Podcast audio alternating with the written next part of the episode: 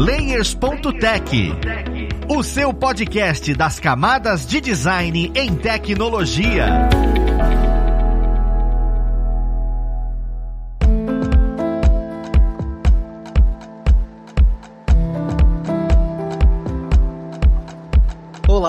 Ouvintes! Eu sou o Luiz Lima, designer e professor aqui na plataforma Alura, e vamos para mais um Layers.tech, o seu podcast das camadas de design e tecnologia. No papo de hoje, nós vamos falar sobre a profissão tipógrafo, algo que eu tô para falar aqui faz muito tempo, porque a gente vive vendo sobre tipografia e nunca entende perfeitamente como é que isso vai pro mercado. Então, este é o momento. Vamos lá pro papo, conhecer quem vai ajudar a gente nele. Nós temos aqui hoje como convidado o Carlos Mignot. Ele disse que é mais conhecido no mercado como Kaká. Ele é sócio da Plau, um estúdio de tipografia, designer e tipógrafo. Seja bem-vindo, Carlos. Muito obrigado. Olá a todos aí que estão ouvindo. Pô, vamos falar de tipografia, que é um assunto que vocês vão ver, adoro discorrer aí, então tô super animado para trocar essa ideia com vocês. É muito engraçado, Carlos, que eu também amo sobre isso e o conhecimento que eu tenho vai do, ah, eu sei o que é bold e eu sei o que é normal. Mas é um negócio maravilhoso. ah, mas só que isso aí você já resolve metade dos problemas. é, perfeito. E juntamente com o Carlos, nós temos aqui o Felipe Laborior, ele que é designer e instrutor aqui na plataforma e também uma figurinha marcada aqui no podcast. Seja bem-vindo, Felipe. Fala Fala, Luiz. Obrigado aí pelo convite mais uma vez. Vamos lá trocar essa ideia com o Carlos sobre tipografia. Ótimo, vamos sim. Cara, eu queria começar já desmistificando algumas coisinhas, que é... Foi o que eu acabei de falar. Muita gente escuta e, e sabe sobre tipografia, né? O que é uma fonte, o que é bold, tudo, o que é light. Mas eu acho que poucas pessoas entendem de fato quem é que cria isso, como é que isso vai pro mercado. E, e eu queria entender, de uma maneira mais simples, Carlos, você e o Estúdio Plau, por exemplo, é responsável pelo que, afinal, né? Como é que é esse negócio de, de criar o tipo? É um pouco confuso para mim. Como é que chega essa demanda para vocês? Como é que isso funciona? Legal. É, a gente costuma dizer que na Plau a gente encontra, né, desenvolve, né, cria a voz tipográfica das marcas. O mercado de, de branding hoje em dia, né, de marcas, ele tá cada vez mais saturado, né, em que marcas ali brigam ombro a ombro pelos mesmos clientes, né, gerando ali, tendo que gerar conceitos novos, né, novas abordagens. Eu acho que sai na frente quem consegue criar uma, uma memória, né, na cabeça dessas pessoas, consegue criar uma, uma certa propriedade ali como marca, né? E aí a tipografia entra em cheio nessa história. Né? A tipografia, pelo menos o que a gente faz na Plau, ela é muito voltada para branding, né? Para como as, os conceitos de marca, né? Como as estratégias de marca conseguem ser traduzidas, sejam em logotipos, sejam em, tipografias, né? Fontes. Fonte, a gente tem que entender que ele é um software, né? Então, é um software que você atualiza, você consegue trabalhar de uma forma escalável, né? Que você vai, por exemplo, uma, uma, uma tipografia proprietária para um cliente, a gente entrega como betas, né? Então, numa linguagem aqui bem da casa, aqui, né, da, da galera de programação, a gente vai entregando aquilo ali em betas, o cliente vai testando, principalmente quando é uma fonte. Então, um logotipo também, a gente também costuma trabalhar e enviar os arquivos, fazer essa gestão dos arquivos através de uma fonte, né, em que a gente coloca o logotipo inteiro dentro de um caractere. Então, às vezes, você troca peso, você troca, até escreve uma, uma, uma outra letra, já é o caminho B, sabe? Então, torna a, a gestão do projeto uma forma muito mais simples. E aí, quando a gente fala de fonte especificamente, especificamente, uma coisa que eu acho que é muito legal entender, é um discurso que a gente tem na Plau é que a fonte, ela é a célula-tronco da comunicação de marca. Né? Então, por que célula-tronco? Né? Célula-tronco ela está em todo lugar e pode ser qualquer coisa. Né? Então, ele é um recurso muito coringa assim, né? e muito valioso né? nesse mercado de branding que eu citei agora, porque a gente consegue ali determinar uma, seja uma emoção específica né? para um material de propaganda, seja uma performance específica para um aplicativo, para um sistema, através de uma fonte, né? seja pelo seu desenho, pela sua configuração, ela consegue entregar isso também. Então, a gente trata esse recurso né, tipográfico como realmente um ativo ativo de marca, né? Seja um, um, um, ativo, sabe, difícil de mensurar, né? Como se fosse uma propriedade de marca, mas também pode ser um, um, aplicativo de performance, né? A gente acabou de entregar um projeto agora que toda, toda a fonte, ela tinha duas abordagens, assim, né? A primeira de ser muito acessível, né? Então ela tinha um cuidado com quem não, não tem alguma deficiência visual, né? Então a fonte, ela foi toda projetada nesse sentido, né? Para não ter é, duplicidade, né? E ao mesmo tempo a gente fez um, uma extensão de arquivo, que é o, a, a, extensão variável, que a gente consegue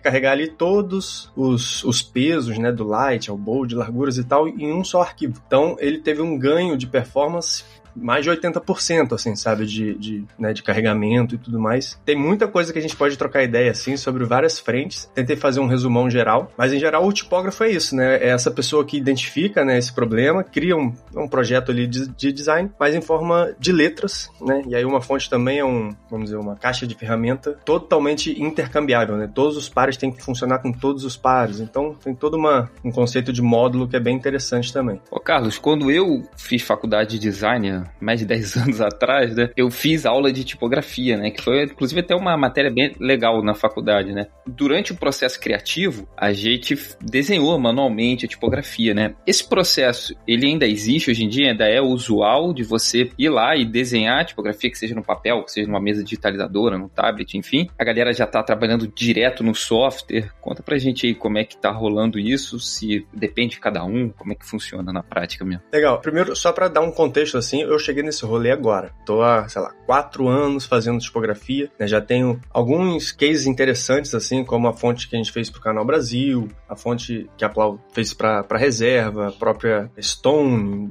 XP, marcas interessantes, assim, né? Grandes anunciantes que a gente tem que ter um cuidado ali na comunicação muito grande. E também fontes de varejo. Tenho já dois lançamentos, a Redonda e a Carbona, que a gente lançou num, num, num jeito totalmente nacional, em real, sabe? Até desmistificando um pouco essa crença, né, de que brasileiro não compra fonte. Eu ouvi isso, cara, como é que brasileiro não compra fonte? Claro que compra fonte. Sabe? Ele não compra se o seu site for todo em inglês, se pô, teu preço for em dólar, se a conversão der mais de mil reais por peso, sabe? Aí vai criando uma série de impeditivos que leva a pessoa pro Google Fonts, né? No melhor dos casos, no pior dos casos, leva pro da fonte, né? Então, assim, é complicado. Mas aí a tipografia ela, ela evoluiu muito, né? Principalmente nos últimos 20, 30 anos, assim, né? Com o advento da, da, do digital e tal. Então, hoje em dia, tem softwares super práticos, assim, que muitas das vezes a gente já sai desenhando direto, assim. Mas em alguns casos, porque a maioria dos casos a gente começa na mão. Papel, caneta. Hoje em dia tem até o, o iPad, né, e tal, que dá uma quebra um galho, tem ali uma coisa. Mas em essência é papel e lápis, assim. É uma coisa bem manual. Porque é o seguinte, a, a tipografia, ela foi precedida pela caligrafia. Né? Então a caligrafia, a, a tipografia veio da caligrafia. Né? A primeira fonte lá, né, do, do Gutenberg e tal, da, impre, da, da, primeira impressora, ela reproduzia um traço que era manual, dos escribas e tal. E isso tá até hoje. Momento Jabá, depois quem quiser se aprofundar nisso, eu tenho um curso na Doméstica, tá lá na minha na bio do meu Instagram, que fala um pouco dessa história, né? Como se a gente pegar uma Garamond de 1600 e tanto, assim, aquela serifadona bem clássica, e pegar uma Gil Sans de 1900 e tal, e botar uma em cima da outra, a construção delas é muito parecida. Por mais que o acabamento seja totalmente distinto, a raiz caligráfica tá ali, né? Então, e, e aí todas as outros, sabe? A gente pega uma Bodoni, sabe? Uma, uma Helvética também é super parecido e tal. Então, quando a gente começa a olhar para uma, uma letra, uma tipografia e, e, enxergar a raiz caligráfica que a gerou, com uma letra a gente consegue imaginar como são todas as outras, né? Porque é a mesma raiz caligráfica, é a mesma limitação, o mesmo ângulo de punho e tal. Então, tem uma correlação muito grande entre caligrafia, lettering, né? Que é o desenho ali, como se fosse a, a letra mais desenhada, né? Não formada só pelo gesto, e a tipografia se você, quando você estuda uma, uma dessas pés aí, dessa, dessa tríade, você automaticamente está estudando uma outra, assim, uma meio que se retroalimenta da outra. Então, é muito assim, é muito manual, principalmente fontes que são mais caligráficas, né, por essência, como uma fonte serifada, né? Você pegar para fazer uma fonte serifada itálica, ela é totalmente cursiva, por exemplo. Né? Diferente dessas fontes geométricas aí, que, enfim, Monte Serrage da vida e essas Google fontes famosas, que são super geométricas, né? Então essa, essa herança caligráfica foi sendo mascarada, né? Foi sendo modernizada, foi sendo né, deixando mais minimalista e tal. Mas em essência ela tá ali, assim. Então é importante a gente ter esse olhar sempre em cima da caligrafia também.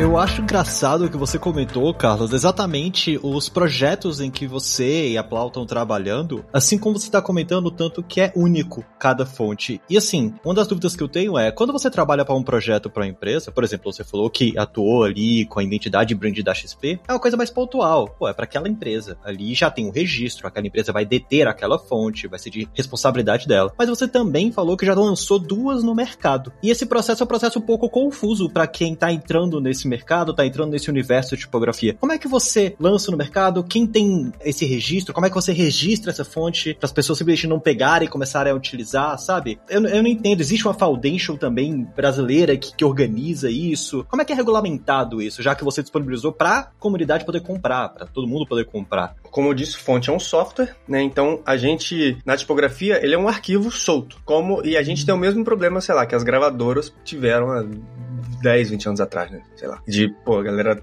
trocar e tal. Só que o, o, mercado do design, ele é diferente do mercado que, que eu falei agora da música, né? Da música você vai plugar, vai ouvir e tal. A gente vende fonte para outros designers. É quase um B2B, assim, né? A gente tá vendendo para alguém que vai usar aquilo e vai ganhar dinheiro. Então, tem um acordo, vamos dizer assim, de cavalheiros, né? Entre muitas aspas, assim, sabe? Uma coisa que a gente respeita e tal. Tem gente que não respeita, pirateia, beleza. Beleza não, acontece. Mas é um pouco por aí, assim. É, é lógico que existem outros lugares que são que tem uns registros mais bem fundamentados, como o próprio Adobe Fonts, que nós também estamos lá. É, agora também já tem outras founders brasileiras, então coloquem lá, Plau, sinquem todas as nossas fontes, é de graça para quem já assina, para a gente ajuda muito. E, e, e, nisso a gente é pago remunerado através de royalties, né? Então tem todo um sistema ali um pouco que a gente consegue ter um controle um pouco maior. E existem as licenças maiores também, né? Que a gente pode comercializar é, de uma fonte de varejo para uma empresa grande também, sabe? Então, e, e aí a gente costuma trabalhar de acordo com o tamanho dessa empresa, até para ficar mais justo, né?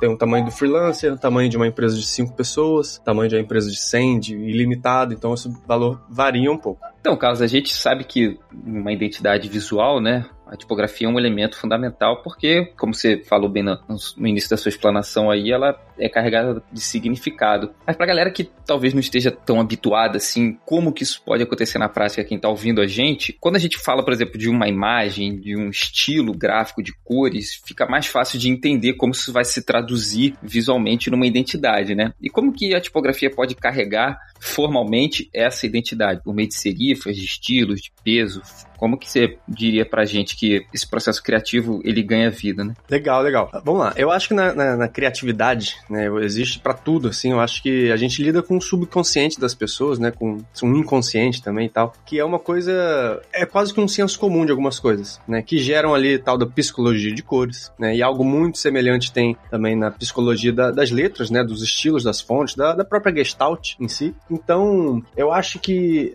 a gente, como criativo, a gente pode subverter essas regras, né? Essas regras entre aspas, mas essas regras meio que existem, assim, são alguns padrões, vamos dizer assim. Né? Então o que, eu quero dizer? Pô, se você quer dar um pouco mais de elegância, você pode colocar uma serifa, sabe? Uma, um aspecto de autoridade. Versus se você quiser algo mais simples, né? Mais, mais acessível, você vai para algo mais sem serifas, um peso mais mediano. Existem esses padrões clássicos, assim, que eu sou super a favor da gente subverter também, né? Por isso que eu comecei falando dessa forma. Eu acho que a partir do momento que você faz só seguindo a tendência, seu trabalho vai ficar muito similar com o do do vizinho, vamos dizer assim, né? Você pode estar reverberando né, o trabalho de uma outra pessoa ao invés do, do teu cliente e tal. Então, eu acho que tem esse aspecto, mas eu acho que o grande lance é a gente dar, a gente misturar, né? Fazer pequenos mashups assim para gerar ali novas, novas estéticas, né? Novas expressões de marca. Mas eu acho que a tipografia ela vai frontalmente nessa história porque acho que diferente das cores, por mais que pô, o monitor aqui tem um trilhão de cores, nosso olho ele só enxerga ali umas 12, sabe? 15, vamos dizer assim. É, pô, verde e tal. Então os verdes, não, não é que a gente enxerga, né? A gente sabe, vamos dizer assim, lembrar. Pô, o verde da PicPay é diferente da Stone, que é diferente do WhatsApp. É o mesmo verde, né? Só que a tipografia, eu acho que ela tem uma nuancezinha, né? E eu posso provar, né? Eu lembro que, muito bem, quando o Twitter mudou de, de fonte, que não tem uns três meses, talvez seis meses, e a galera ficou maluca, assim, falou, caramba,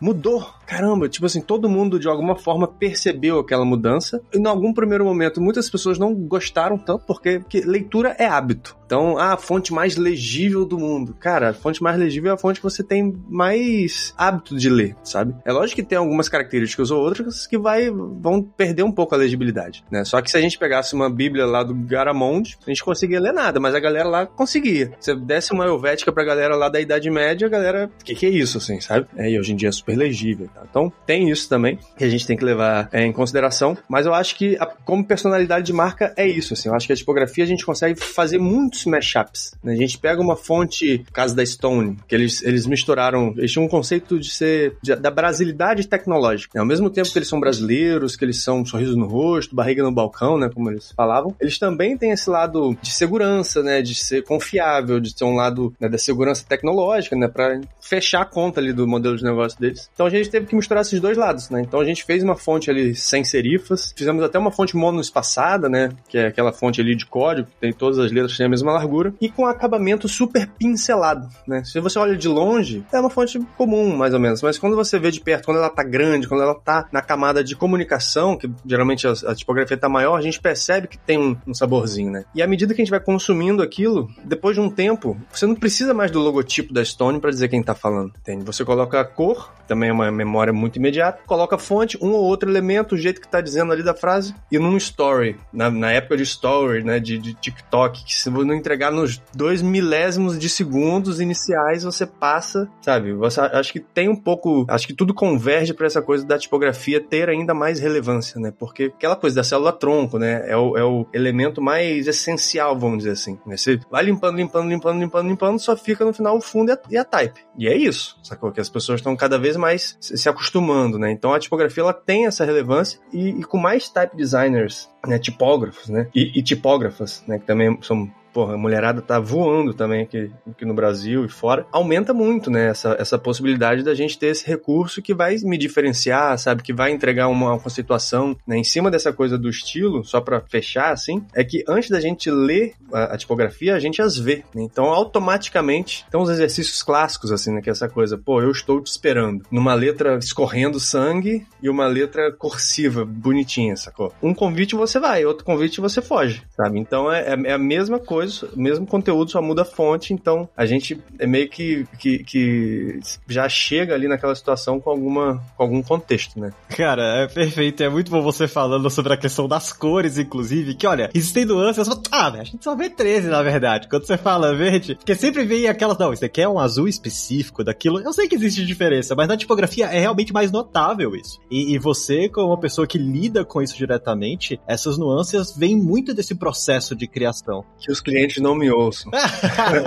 não, mas assim, e nem a galera do UX, né? Eu acho que é, como cor, a cor é, é de navegação e tal, você vai criando as escalas, beleza, mas eu acho que nessa coisa de você lembrar, você olhar para uma coisa e ser lembrada por ela, não são, não são tantas assim, eu acho. Não, é, e faz diferença. A gente sabe que faz diferença quanto mais você vai testando, quanto mais robusto é. O, o interessante é que você comentou, é muito visual. Você primeiro vê aquela forma, né? Então você consegue notar as diferenças de maneira muito mais clara do que a diferenciação de cor, obviamente. O que eu acho interessante é que tudo isso vem de um know-how de design que, assim, de onde é que você pegou isso? Você começou já pensando, vou trabalhar com tipografia? Ou você começou sua carreira pensando, ah, não, vou ser designer de qualquer outra coisa e de repente a tipografia veio e falou, olha, tá aqui. E você começou a desenvolver. Como é que você entrou, sabe? Nessa área de trabalhar com tipos? Que é o seguinte, eu comecei minha carreira acadêmica fazendo engenharia, tem nada a ver, né? Já fiz engenharia civil, fiz metade do curso, no meio eu entendi que não era isso. Comecei a trabalhar com meu irmão, que é publicitário, minha mãe que era arquiteta, a gente na época fundou um estúdio de design de em família ali, né, que a gente pegava alguns projetos de mais de identidade visual e tal e de propaganda também. E a tipografia sempre, a gente sempre lidou com tipografia, né? Até quem não é designer, tá longe disso, lida com tipografia, sabe? Num story que tá criando ali, tá manejando e tal. Então, a gente acaba, não precisa ser tipógrafo para manejar tipografia, né? Pelo contrário. Então, sempre lidei e tal. E quando eu fui estudar na Miami Med School, no, no, Rio de Janeiro, eu conheci o Rodrigo Sayane. O Sayane é o fundador da Plau. Pô, feríssima. Quem não conhece o trabalho dele, pô, para agora que tá fazendo, vai ver, assim, que ele é muito fera. E aí ele foi meu professor, depois foi meu orientador orientador final de curso, fui para Plau, ele foi meu chefe, hoje em dia ele é meu sócio. E a gente tem feito esse trabalho né, em tipografia e eu aprendi pô, muito com ele e com toda a galera da, da tipografia acho que do, do Brasil, que a galera troca muita ideia, assim, né? E eu acho que a gente tem que se. ter alguns passos, assim, né? Que a gente tem que fazer para começar, né? Eu, eu, comecei como designer gráfico, mas eu sempre percebi o valor da, da, da, tipografia nos projetos, né? Então eu me dedicava mais àquilo do que qualquer outra coisa, do que ilustração, do que, sabe, pattern. Não, meu negócio era, cara, fazer um logo foda, fazer uma identidade visual que com protagonismo da tipografia, né, que entregue também um, um resultado interessante. E é isso, assim, sabe? Eu, a gente até chama de identidade tipográfica, né? A gente acredita, né, que é esse, esse, esse ativo ali da marca, né, o principal recurso e tal. Então a gente sempre foi muito por aí e e aí na Plau, né, quando eu cheguei lá, eles já eram uma, uma foundry, um, tinham acabado de entregar o case da Globo, né, tipografia da Globo, que é Globotipo, é projetaço aí do, do, do Sayane, e já tinham para lá de umas 10 fontes publicadas, já, acho que já estava até no Adobe Fonts na época, então o Rodrigo até fala, né, que na, na Plau a gente desenha letras, a gente faz marcas é como desculpa para desenhar mais letras. Né? Então, é uma empresa de tipografia, que ensina tipografia, que faz conteúdo de tipografia, que faz fonte, que resolve problemas tipográficos das, das empresas e quando e, e, marca tem tudo a ver com isso também, assim, né? Então a gente acaba fazendo para desenhar mais letras aí. E eu acho assim, quem quer começar a trabalhar, né, a estudar mais isso e trabalhar com isso, enfim, se especializar nessa área, eu acho que é aquela tríade que eu falei, né, de caligrafia, lettering e tipografia, uma alimenta a outra. Livros, muitos livros, né, como criar tipos do esboço à tela, que a gente tem em português. Livros de lettering também, né, de, de, e de caligrafia, né, mas acho que livros de lettering que você vai aprender a desenhar as letras são importantes, né? Porque tem uma coisa, eu vejo muito designer por aí que vai fazer um logotipo, faz um milhão de grids pô, grid pra lá, grid pra cá, pra lá, pra lá. Aí bota uma relação áurea ali no meio, uma parada, e faz tudo milimetricamente, assim. E, e tipografia não é exatamente isso, assim. Tem uma frase que é, na, na, tipografia a matemática ajuda, mas a palavra final é sempre dos olhos. Né? Então a tipografia uhum. é formada basicamente por uma série de ilusões de ótica, né? Assim como no UX também, enfim, na, design de interface também tem e tal. Mas a tipografia é o tempo inteiro, assim, né? Então o que é circular, ele tem que passar um pouco do que é quadrado, sabe? Triangular, a mesma coisa. Questão de kerning, né? Então quando o espacejamento tá todo exato, não fica visualmente agradável, então você tem que quebrar ali uma série de regras. Então, eu acho que é, é começar do começo, assim, sabe? Começar com os fundamentos ali. Eu sei que quando a gente quer, sei lá, tá estudando música, já quer tocar Sweet Child of Mine de primeira. Só que não vai, sacou? Você tem que começar a tentar devagar e tal, daí volta um pouquinho pra teoria, depois tenta de novo e tal. Então, acho que é meio por aí. Não pegar na última trend que tá rolando e tentar reproduzir, sabe? Pô, tenta de olho, como exercício, fazer uma Helvética. Olha uma Helvética e faz. Copiando Plágio 100%. Aí pra testar, né? Pra você entender ali como é que funciona e tal. Dá pra você lançar uma fonte dessa. Aí depois você parte pra uma Garamonde. Depois você vai desenhando. E aí eu acho que tudo vai, vai melhorando, assim. Porque o desenho da tipográfico, seu olhar vai melhorando. Isso que é mais impressionante. Eu, o meu olhar, acho que melhora a cada dia, assim. Ou, ou pelo menos eu trabalho, sei lá, um dia inteiro. Quando eu chego no outro dia, eu falo, caramba, como é que eu não vi isso aqui, cara? É tão minucioso a parada aqui. E depois você não pode olhar para uma curva fora do lugar que você fica igual um louco. Fica ali, ó, curva fora do lugar ali, ó. Ó o Kerning. Tá fora do Kerning ali, pô. Olha o Uber, ó o Kerning ali, cara. Aí você fica doido, assim, né? porque você entra meio que nessa e é difícil depois sair. Então não vamos com cuidado. Tô brincando, né? É super maneiro eu acho que vai te dando essa minúcia que eu acho que é importante para tudo no final. É, é, maravilhoso ver o seu percurso, porque, inclusive, ver como você bebe dessas áreas do design e convive, conviver isso é importante quando você vai atuar nessas áreas. E assim, sendo bem sincero, Carlos, quando eu te convidei, eu olhei você pelo Twitter. Eu achei um Twitter seu e vi um, uma proposta de projeto seu e falei, caramba, que massa! Olha que legal, tipógrafo artifício e tudo, achar uma pessoa que trabalha exatamente com isso. E agora você falando em tudo que você trabalhou e que a Plau trabalhou, eu comecei a ficar nervoso, velho. que isso, cara? Tanto de coisa, velho. As paradas enormes que vocês desenvolveram, isso é maravilhoso.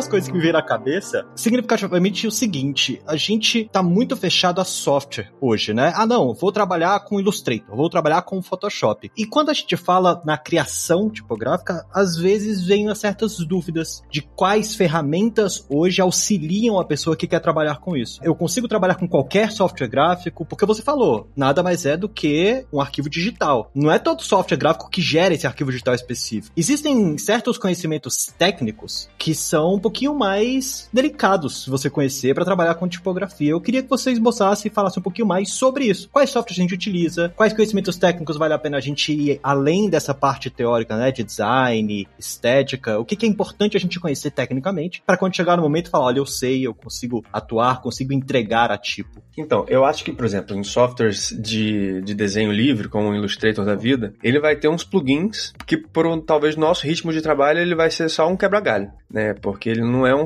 é um plugin, ele não é um programa completo, ele é cheio de limitação. O programa que a gente usa no dia a dia é o Glyphs, Glyphs App é um excelente software. Ele é muito intuitivo, tem muito plugin, tem muito script, tem muita coisa, muito recurso adicional, assim. Ele não é dos mais baratos é, e tem um problema também para mim que ele só tem para Mac, ele não tem para Windows, mas o Font Lab, se eu não me engano, Font Lab tem para Windows. E é um programa bem similar, assim. Acho que tem muitos plugins em comum e tal, porque assim, cara, tipografia, você tem que entender que antes de você fazer uma fonte, né, você tem que pensar, você tem que desenhar muito bem alguns caracteres-chave. Por exemplo, o H e o O, sabe? Começar com poucas letras. Porque se você sair desenhando, e aí você lá pelas tantas, você fala, ah, pô, essa serifa aqui do N, vou mudar. Gostei não, vou mudar. Cara, você vai ter que mudar no N, no H, no M, no K, no L, no tal. Você vai ter, é tudo é em lote. Você sempre trabalha em lote, né? Então a programação aí é muito importante, né? Pra gente fazer várias modificações ali em escala e tal. Mudar a largura de várias, de várias letras ao mesmo tempo, né? Mudar peso. É, e a gente tem que tomar muito esse cuidado, né? Começa com poucas letras e depois você vai aumentando um pouco. E aí que entra um grande barato barato, acho, de desenhar fonte, porque as letras são quase que módulos, né? Você pega uma letra, uma letra S, eles são como se fossem duas letras C cortadas, rotacionadas e tal. Então você pega uma letra, sei lá, de uma letra E maiúscula, você faz um L, um T, um F, você vai criando todas as outras, né? E no processo do desenho da fonte é até bom que você faça dessa forma. Né? Você de uma você vai levando para outra, porque a consistência é muito, muito importante, né? Em casos extremos ali, para ela outra ilusão de ótica, né? Para parecer que tem a mesma largura, a largura tá diferente. Mas enfim, eu acho que é confiar no olho e ir com calma no começo, depois você vai expandindo, mas assim, sem medo, sabe? Eu acho que no começo a tipografia é muito frustrante, porque a gente acaba, sabe, querendo fazer algo, sei lá, fazer uma fonte serifada, cara, é super difícil, tem muitos pontos. Começa uma fonte mais simples, começa com uma futura, talvez uma, uma helvética, sabe? E vai fazendo sem querer reinventar a roda. Se você fosse estudar qualquer outra coisa, música, você querer fazer uma, uma partitura de bar, inventar na primeira, não. Você vai primeiro reproduzir a de bar, tocar igualzinho ele tocava, para depois você querer um dia fazer a sua, sabe? Então acho que tem que ter um pouco disso, assim. Você tem que começar pelos fundamentos, sem, sem, sem medo, sem problema nenhum, que eu acho que é muito por aí. Cara, é maravilhoso entender, inclusive, essas ferramentas, sabe? Porque tem muita gente que olha e fala, não, sei Illustrator, eu vou conseguir conseguir criar todas as fontes possível que existe dentro da minha cachola aqui e vou conseguir disponibilizar essas fontes. E não é bem assim. O fato de você ter comentado que existe o Glyphs, que existe o Font Lab, eu acho super valioso para quem tá querendo introduzir e começar nessas, nessa área, né, de atuação. E, e, a gente falando de área de atuação, vem uma pergunta um pouco complicada, que é, cara, e o mercado? Para quem quer atuar com isso? Porque, por exemplo, é muito específico, sabe? Ah, não, quando você é designer, você consegue ir em uma gama de coisas. Agora, você olhar e se autodenominar não, sou uma pessoa tipógrafa. E aí, o, o mercado consegue identificar, sabe? Tá maduro para identificar essa profissão. Essa profissão vem sendo valorizada, não é tão valorizada. Qual a sua visão sobre isso, né? Legal, legal. Vou tentar responder de algumas formas, assim. Eu acho que no Brasil ainda tem pouca gente fazendo tipografia de alto nível, assim, infelizmente. Acho que esse número tá aumentando e tem cada vez mais estúdios entregando trabalhos tipográficos, mas eu acho que ainda é muito aquém de outros países até menores, como Portugal, sabe? Uma coisa europeia, tem muito mais. Na Suíça deve ter um tipógrafo cada esquina, né? No Brasil é um pouco mais puxado. Eu acho que o mercado, cara, tá cada vez melhor. Tá, tá, tá é, e o momento de entrar é, é, ontem, assim, sabe? Penso o seguinte: muita gente faz identidade visual. Muita gente, muitos designers, né? Talvez seja a profissão, o, o ramo, talvez que domine ali junto com o design de interface e social media, enfim, mas é uma coisa mais voltada para marca e tudo mais. Então, uma coisa que a gente costuma fazer muito, e foi até. Eu, eu aprendi a fazer tipografia assim, né? Lá na Plau. Porque imagina, eu cheguei como designer gráfico na Plau lá atrás e todo vários tipógrafos, né? O Rodrigo, Sayane, a Flora de Carvalho, o Felipe Casaprima, galera, pô, depois dá um Google aí em qualquer um desses que só fera. E eu queria aprender, não sabia, me frustrava e tal. E aí todo projeto que tinha para fazer de identidade visual no estúdio, eu me embrenhava para fazer o logo e do logo eu expandia para fazer uma fonte, sem cliente pedir, sem o meu chefe pedir, sem o, estar no escopo para aprender mesmo. No primeiro ficou mais ou menos, no segundo ficou melhor um pouquinho, no terceiro o cliente já gostou e aprovou, no quarto já estava sendo remunerado. Então é um negócio de a gente querer correr atrás para fazer algo, para entregar algo que a gente não, foi chamado, mas quer aprender. E aí eu fazia muito nesse, nesse escopo, que aí dá até para fazer com um plugin de Illustrator, que é isso, você faz um logotipo, aprova aquele logotipo, e daquele logotipo de 4, 5, 6 letras, você faz as outras letras todas, sabe? E aí cria uma fonte display com aquilo, né? Que é muito. Escreve o próprio logo e escreve títulos, sabe? Escreve posts de uma forma muito, muito simples. Isso para uma empresa média faz muito sentido, porque uma empresa média não tem uma equipe grande de design, sabe? E fonte é um arquivo muito, muito fácil, né? Roda no, Word, roda no PowerPoint, roda no Figma, no, nesse todos de graça aí, Canva, sei lá o que e tal. Então, é muito, é, é muito prático, né, para um cliente médio ter isso. Então, acho que esse foi um jeito que eu tive de começar a, a, a trabalhar com tipografia, é, e é um jeito que eu recomendo também, porque eu acho que é isso, a partir do momento você não precisa fazer de graça pro seu cliente, né, mas eu acho que é um jeito fácil de você treinar, né? Eu tava num estúdio estúdio, então já estava sendo remunerado ali para fazer aquilo. É, e fiz para aprender, até que um dia calhou de ser chamado para fazer uma coisa que eu tinha entregue.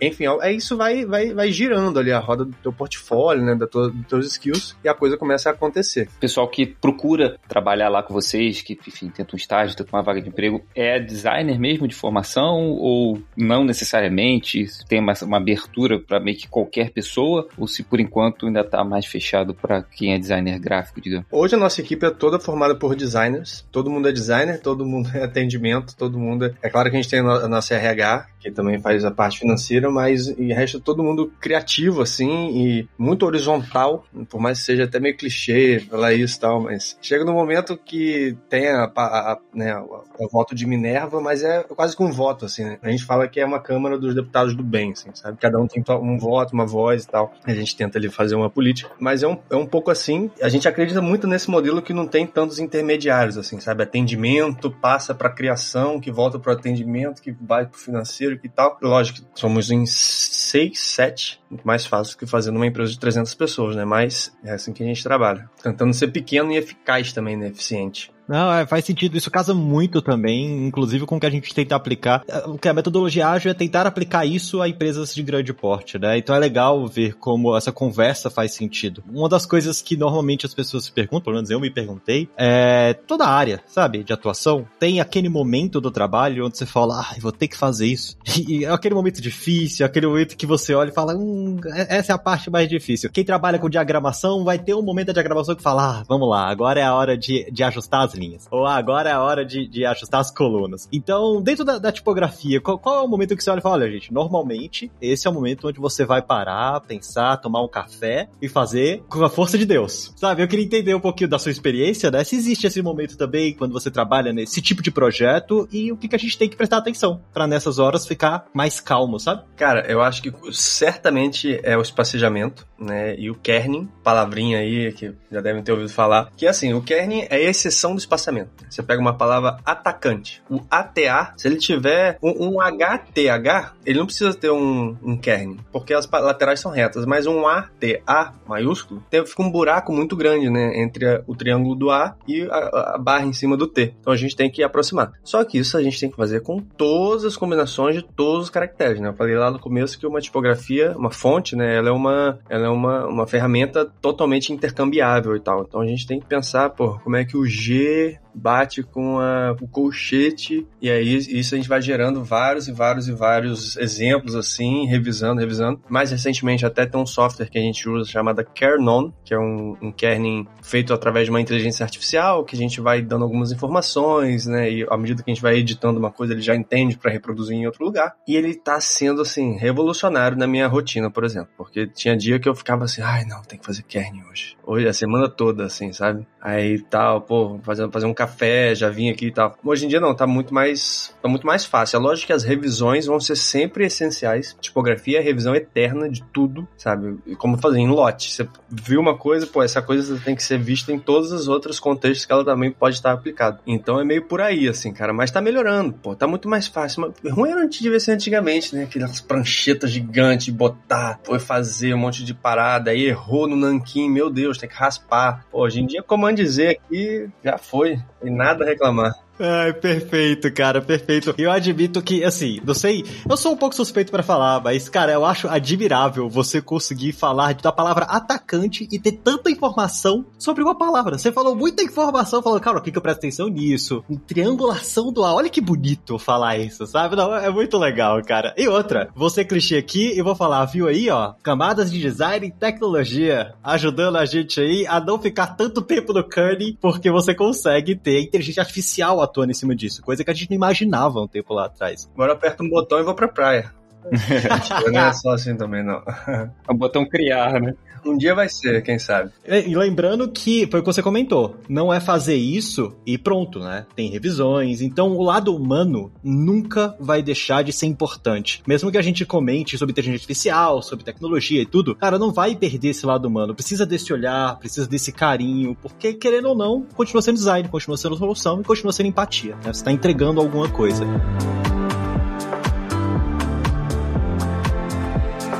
Cara, é, é, sério, eu acho maravilhoso esse papo, assim, deu para entender muita coisa, elucidar muita coisa. E como é de praxe, eu gostaria de abrir esse espaço agora para quem tá escutando a gente consiga te achar nas mídias sociais, consiga te acompanhar para ver esses projetos maravilhosos que você faz parte, que como eu disse, eu fiquei até nervoso no meio da conversa. Onde é que o pessoal consegue te achar, Carlos? Pô, legal. Minhas redes pessoais mais ativas aí são o Instagram, que é Carlos Mignot, é Mignot, M-I-G-N-O-T, e o Twitter, né? Tô começando a ficar um pouquinho mais ativo ativo lá. Tem um site da Plau, que é plau.design. É um Instagram da Plau, que a gente tem feito cada vez mais conteúdo. A gente colocou agora um setor só de conteúdo pra gente fazer cada vez mais. Plau Design, né? Mesma coisa lá no TikTok também, que a gente tem feito algumas coisas, o Twitter também. É, e aí o, nosso site tem as fontes é, de varejo, né? Tem fontes que vocês podem baixar como teste. É, e tem muito conteúdo lá também no blog, né? Do, do Entrelinha, vários artigos super legais aí é, escritos pelo muitos deles pelo, pelo Walter Costa, né, que é o nosso nosso head aí, né, de conteúdo, o Sayane também, a Ana Laura, todos da equipe assim contribuem um pouco. Tem o curso na doméstica que eu já falei, então quem tiver mais interesse em se aprofundar nesse assunto, é um curso super rápido, super pontual assim, bem bacana. É isso assim, eu sou muito pitaqueiro, eu sempre falo isso em todos os lugares que eu vou, me manda, tá fazendo algum projeto, tá com dúvida, me manda lá no meu direct. Às vezes eu não respondo de imediato, mas uma hora eu vou, respondo, tento dar um feedback, porque eu acho que o mercado cresce quando eu acho que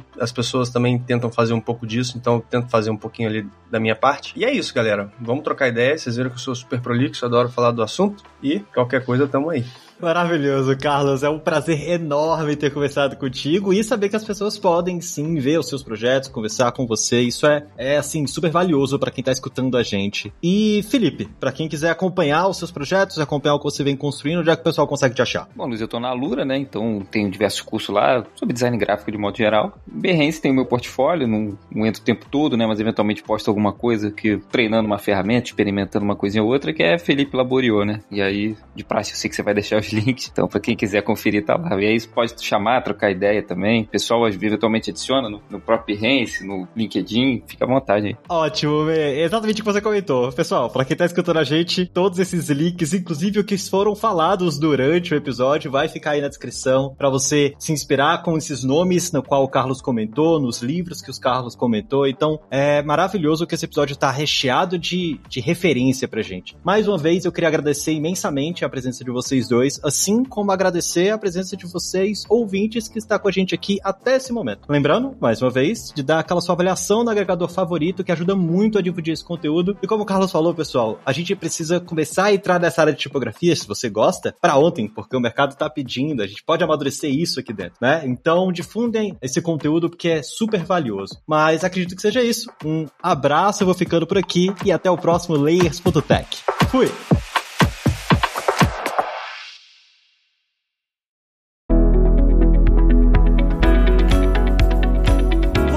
Ouviu o Layers.tech, uma produção alura.com.br. Edição Radiofobia Podcast Multimídia.